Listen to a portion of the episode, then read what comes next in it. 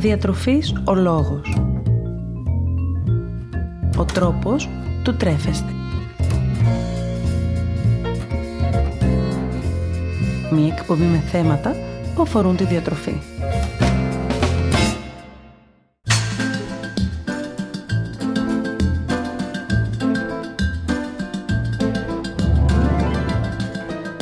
Καλησπέρα, καλησπέρα. Είμαι η Μαργάνα Μανώλη, διατολόγος, διατροφολόγος και σήμερα μαζί θα συζητήσουμε για ένα θέμα που με τον έναν ή με τον άλλον τρόπο πιστεύω ότι αφορά τους περισσότερους από εμάς καθημερινά ως προς το κομμάτι της διατροφής μας. Και μάλιστα το σημερινό μας θέμα μας απασχολεί ιδιαίτερα ιδίως όταν προσπαθούμε να χάσουμε βάρος αλλά και όταν το στρες ή η πίεση της καθημερινότητας είναι πολύ πιο έντονο. Χωρίς να σημαίνει βέβαια ότι δεν μας απασχολεί και άλλες ώρες ή στιγμές της ημέρας και της καθημερινότητάς μας γενικότερα. Σήμερα λοιπόν είμαι εδώ για να μιλήσουμε μαζί για λιγούρες. Λιγούρες που σχετίζονται με το φαγητό και με την ακατανίκητη επιθυμία να καταναλώσουμε μεγάλες ή ανεξέλεγκτες ποσότητες φαγητού σε τέτοιο βαθμό ή συχνότητα μάλιστα που πολλές φορές εγείρουν συναισθήματα τύψεων και ενοχών. Είναι φυσιολογικές οι λιγούρες για τον οργανισμό μας; Ποια είναι η αιτία πίσω από αυτές; Μπορούν να μας πούν κάτι σχετικά με τις ανάγκες του οργανισμού μας; Και φυσικά, με ποιο τρόπο μπορούμε να τις περιορίσουμε στην καθημερινότητά μας; Θα αναλύσουμε λοιπόν μαζί όλες αυτές τις απορίες και θα προσπαθήσουμε να απαντήσουμε σε όσες περισσότερες μπορούμε προκειμένου σιγά σιγά να αρχίσουμε ακόμη και να τις απομυθοποιούμε. Πριν ξεκινήσουμε όμως, νιώθω την ανάγκη να σας επισημάνω πως το να έχει ή το να εμφανίζει κάποιες λιγούρες μέσα στην ημέρα του δεν είναι κάτι παράλογο και, δεν θα... και είτε πρόκειται για οργανικούς ή σωματικούς παράγοντες είτε πρόκειται για ψυχολογικούς παράγοντες. Σαφώς να πούμε εδώ ότι υπάρχουν και οι περιπτώσεις όπου οι ξαφνικές και έντονες λιγούρες ή επιθυμίες για φαγητό μπορεί να σχετίζονται με κάποια πάθηση που ενδεχομένως εμείς να μην γνωρίζουμε ότι έχουμε και γι' αυτό δεν θα πρέπει κιόλας να τις αγνοήσουμε. Εμείς παρόλα αυτά σήμερα θα αφήσουμε κατά μέρους τις λιγούρες που προκύπτουν σαν σύμπτωμα κάποιας ασθένειας και θα μιλήσουμε καθαρά για τις λιγούρες εκείνες που μπορεί να εμφανιστούν μέσα στην ημέρα και σχετίζονται είτε με σωματικούς είτε με ψυχολογικούς παράγοντες. Πρέπει να νιώθει άσχημα ή να έχει τύψεις για αυτό το συνέστημα ή και για αυτήν την επιθυμία. Μάλιστα υπολογίζεται ότι περίπου το 90% του πληθυσμού παγκοσμίως αντιμετωπίζει ακριβώς το ίδιο πρόβλημα, οπότε αντιλαμβάνεστε ότι πρόκειται και για κάτι απολύτως φυσιολογικό. Πάμε λοιπόν για αρχή να δούμε τι ακριβώς είναι οι λιγούρες και πώς μπορούν να μας επηρεάζουν στην καθημερινότητά μας. Πρόκειται ουσιαστικά για την έντονη επιθυμία κατανάλωσης συγκεκριμένου φαγητού. Πολλές φορές ενός αγαπημένου μας φαγητού, διαφορετικού για τον καθένα και συνήθως πιο αυξημένου σε ζάχαρη, αλάτι, λιπαρά ή και θερμίδες. Η έντονη αυτή επιθυμία μπορεί να προκληθεί από πολλούς και διάφορους παράγοντες κάθε φορά και είτε πρόκειται για οργανικούς ή σωματικούς παράγοντες, είτε πρόκειται για ψυχολογικούς παράγοντες. Σαφώς να πούμε εδώ ότι υπάρχουν και οι περιπτώσεις όπου οι ξαφνικές και έντονες λιγούρες ή επιθυμίες για φαγητό μπορεί να σχετίζονται με κάποια πάθηση που ενδεχομένως εμείς να μην γνωρίζουμε ότι έχουμε και γι' αυτό δεν θα πρέπει κιόλας να τις αγνοήσουμε. Εμείς παρόλα αυτά σήμερα θα αφήσουμε κατά μέρους τις λιγούρες που προκύπτουν σαν σύμπτωμα κάποιας ασθένειας και θα μιλήσουμε καθαρά για τις λιγούρες εκείνες που μπορεί να εμφανιστούν μέσα στην ημέρα και σχετίζονται είτε με σωματικούς είτε με ψυχολογικούς παράγοντες. Ας ξεκινήσουμε λοιπόν λίγο με τους παράγοντες εκείνους που μπορούν να σχετίζονται με την εμφάνιση λιγούρας και αφορούν σωματικά ή οργανικά αίτια. Μία αιτία εμφάνισης έντονης επιθυμίας για φαγητό είναι η ανισορροπία ανάμεσα στις ορμόνες λεπτίνη και γκρελίνη. Όπως έχουμε πει και στο παρελθόν, η λεπτίνη είναι μια ορμόνη γνωστή ως η ορμόνη του κορεσμού, ενώ η γκρελίνη είναι η ορμόνη που είναι υπεύθυνη για τη διέγερση της όρεξης και είναι πιο γνωστή ως η ορμόνη της πείνας. Όταν λοιπόν ανάμεσα σε αυτές τις δύο ορμόνες υπάρξει μια κάποια ανισορροπία, τότε είναι πολύ πιθανόν τα άτομα αυτά να έχουν και πολύ πιο έντονη επιθυμία για κατανάλωση φαγητού σε σχέση με άλλους. Διάφορες φάσεις στη ζωή μας, όπως για παράδειγμα η εγκυμοσύνη για τις γυναίκες, μπορούν να μας οδηγήσουν εξίσου στην επιθυμία για κατανάλωση φαγητού. Επίσης, όσον αφορά τις γυναίκες, μια ακόμη φάση της ζωής τους όπου μπορούν να παρατηρηθούν έντονες και ανεξέλεκτες λιγούρες είναι λίγο πριν την έμεινο ρίση. Ιδίως σε γυναίκες δε που πάσχουν από πρεμινοριακό σύνδρομο, η επιθυμία αυτή μπορεί να είναι και πιο αυξημένη. Αυτό συμβαίνει λόγω αλλαγής σε διάφορες ορμόνες, όπως για παράδειγμα της προγεστερόνης και των ιστρογόνων.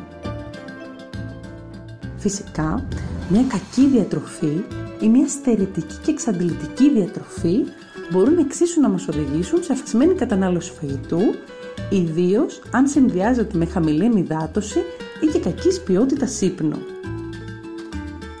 Στα ψυχολογικά αίτια τώρα, αυξημένη επιθυμία για κατανάλωση φαγητού φαίνεται να εμφανίζεται σε περιόδους έντονου άγχους και στρες, όπου τα επίπεδα της κορτιζόλης, της ορμόνης του στρες, αυξάνονται. Ακόμη, οι διάφορες λιγούρες για φαγητό που μπορεί να έχουμε μπορεί να συσχετίζονται με τη διάθεσή μας και την ψυχολογική μας κατάσταση, όπου παρατηρείται επίσης μεγάλη επιθυμία για φαγητό, για παράδειγμα όπως μετά την απώλεια ή από έναν χωρισμό ή από άλλες φορτισμένες συναισθηματικά καταστάσεις. Τέλος, μια πολύ συχνή αιτία για την ύπαρξη ακατανίκητης επιθυμίας για φαγητό αποτελούν και οι διατροφικές μας συνήθειες. Εάν δηλαδή έχουμε συνδέσει διάφορες δραστηριότητές μας μέσα στην ημέρα με την κατανάλωση φαγητού, κάθε φορά που θα πραγματοποιούμε αυτές τις δραστηριότητες προκύπτει συνέστητα και επιθυμία για κατανάλωση φαγητού. Όπως για παράδειγμα, αν συνηθίζουμε να τρώμε το φαγητό μας μπροστά από την τηλεόραση, είναι πολύ πιθανόν κάθε φορά που βλέπουμε τηλεόραση να μας δημιουργείται η επιθυμία για κατανάλωση φαγητού. Υπάρχει τώρα μια πολύ συχνή άποψη πως οι λιγούρες που έχουμε για φαγητό μέσα στην ημέρα προκύπτουν εξαιτίας κάποιας διατροφικής έλλειψης στο σώμα μας.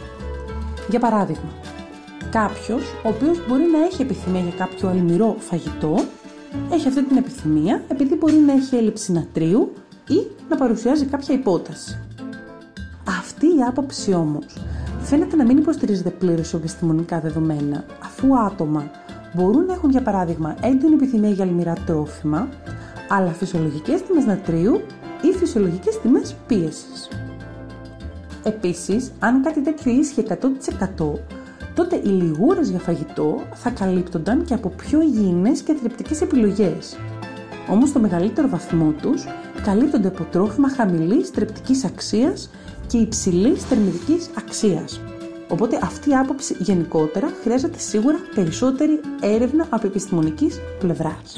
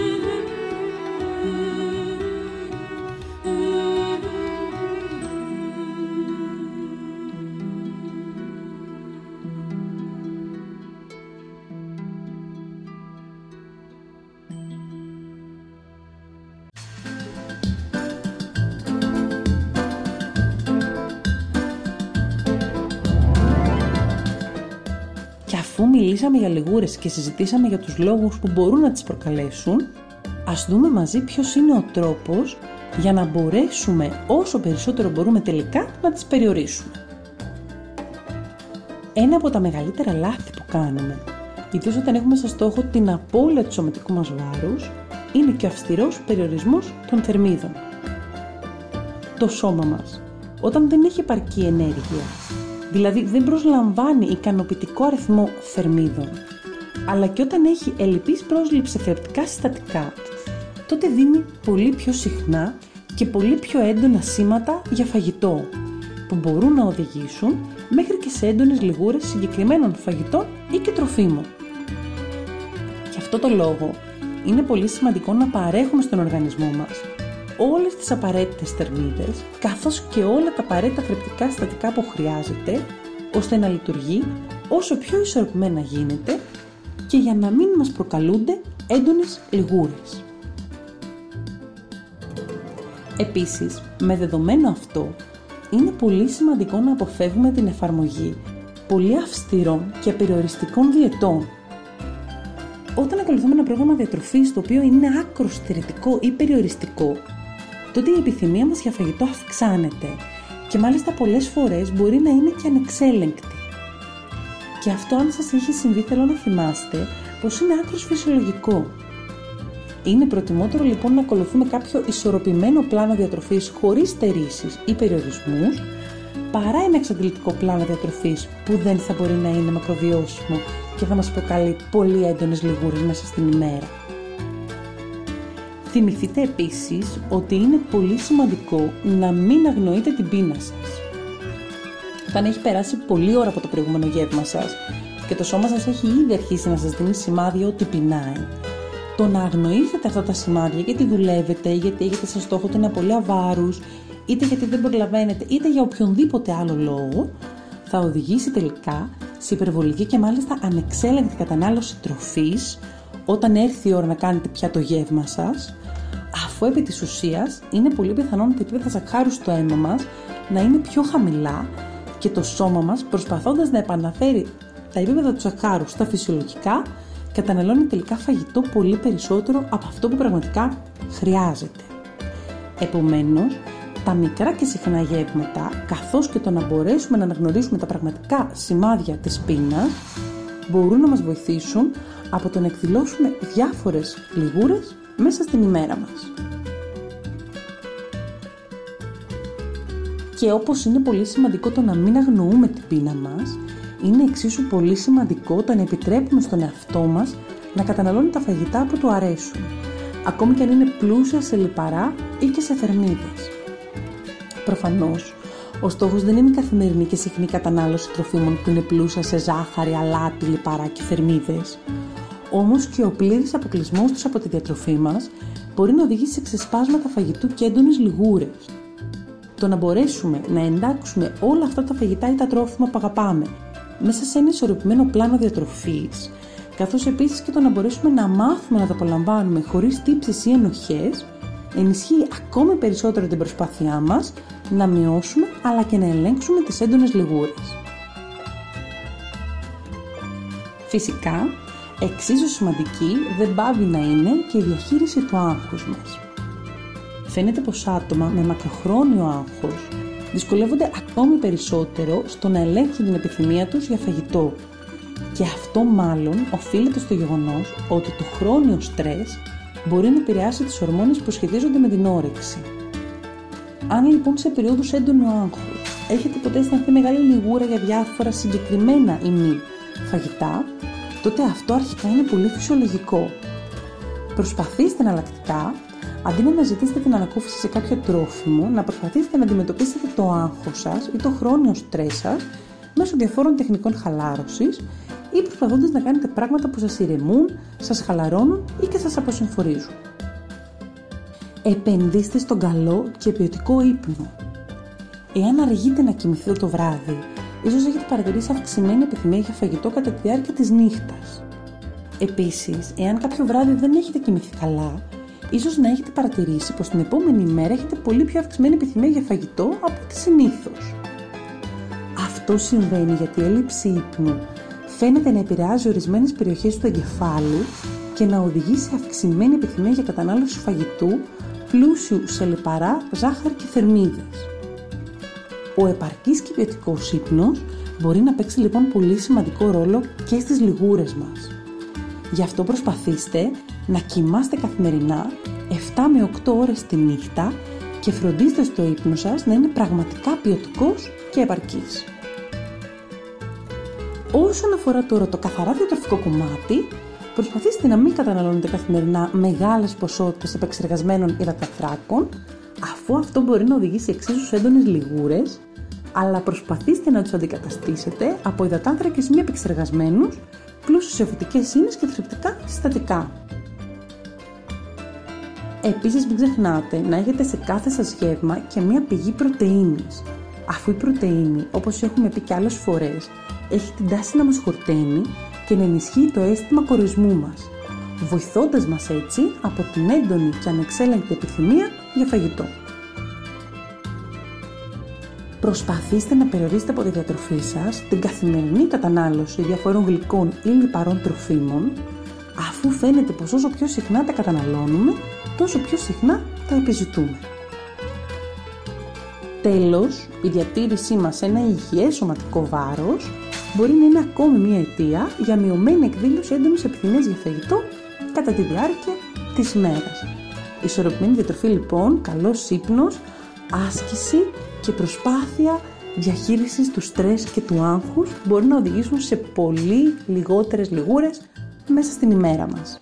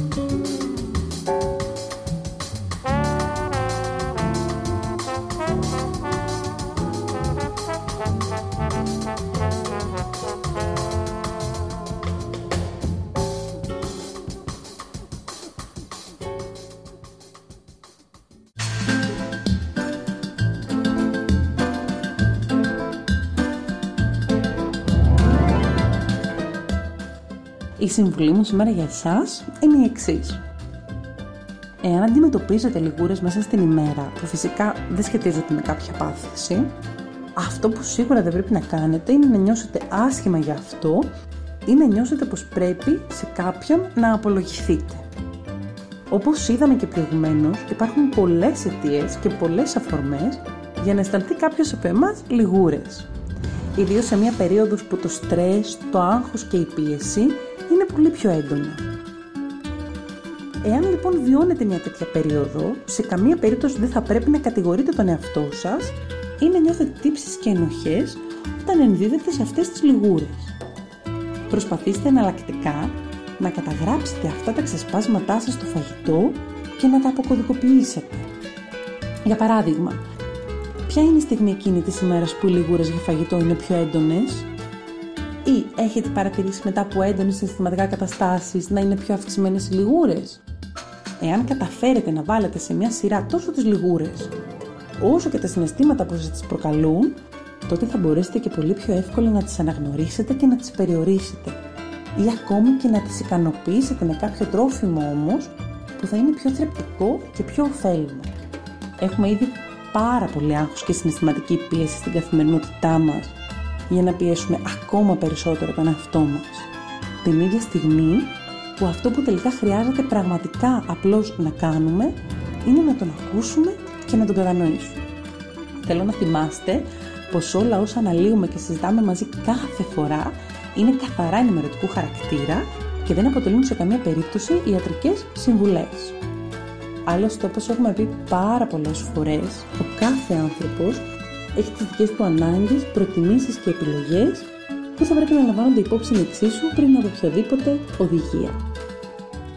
Για ακόμη μια φορά, μην ξεχνάτε πως αν πάσχετε από κάποιο νόσημα, θα πρέπει πάντοτε να ακολουθείτε τις διατροφικές συστάσεις που αφορούν την πάθησή σας.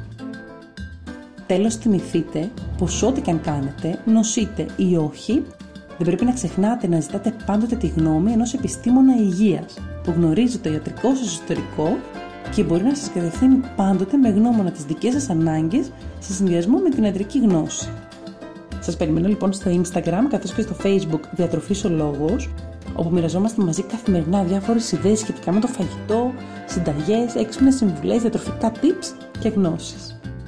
Ελάτε να συζητήσουμε για διατροφή και υγεία, αλλά και να λύσουμε τις δικές σας απορίες ή τις δικές σας ανησυχίες σχετικά με τη διατροφή. Περιμένω και τις δικές σας ιδέες και προτάσεις για επόμενα θέματα που θα θέλατε να συζητήσουμε ή σας απασχολούν. Σας ευχαριστώ πάρα πολύ για την ώρα που μοιραστήκαμε παρέα και ελπίζω να θυμάστε να απολαμβάνετε τις στιγμές σας. Και κυρίως να μην ξεχνάτε πως εμείς ορίζουμε το φαγητό μας και όχι το φαγητό μας εμάς. Καλό σας απόγευμα και καλή σας συνέχεια.